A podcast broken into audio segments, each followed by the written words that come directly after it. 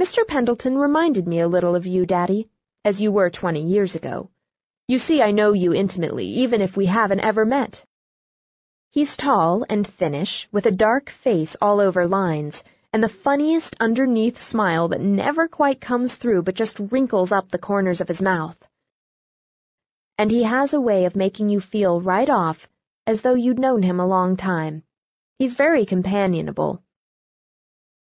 We walked all over the campus from the quadrangle to the athletic grounds.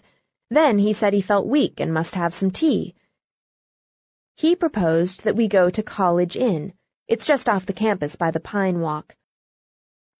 I said we ought to go back for Julia and Sallie, but he said he didn't like to have his nieces drink too much tea.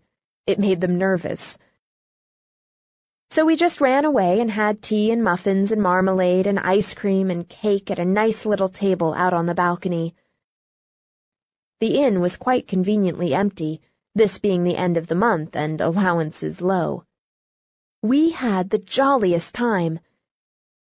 But he had to run for his train the minute he got back, and he barely saw Julia at all. She was furious with me for taking him off. It seems he's an unusually rich and desirable uncle. It relieved my mind to find he was rich, for the tea and things cost sixty cents apiece. This morning, it's Monday now, three boxes of chocolates came by express for Julia and Sallie and me.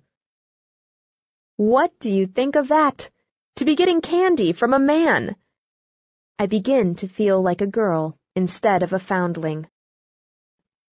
I wish you'd come and have tea some day and let me see if I like you. But wouldn't it be dreadful if I didn't? However, I know I should. Bien. I make you my compliments. Jamais je ne t'oublierai, Judy. P.S. I looked in the glass this morning and found a perfectly new dimple that I'd never seen before. It's very curious. Where do you suppose it came from?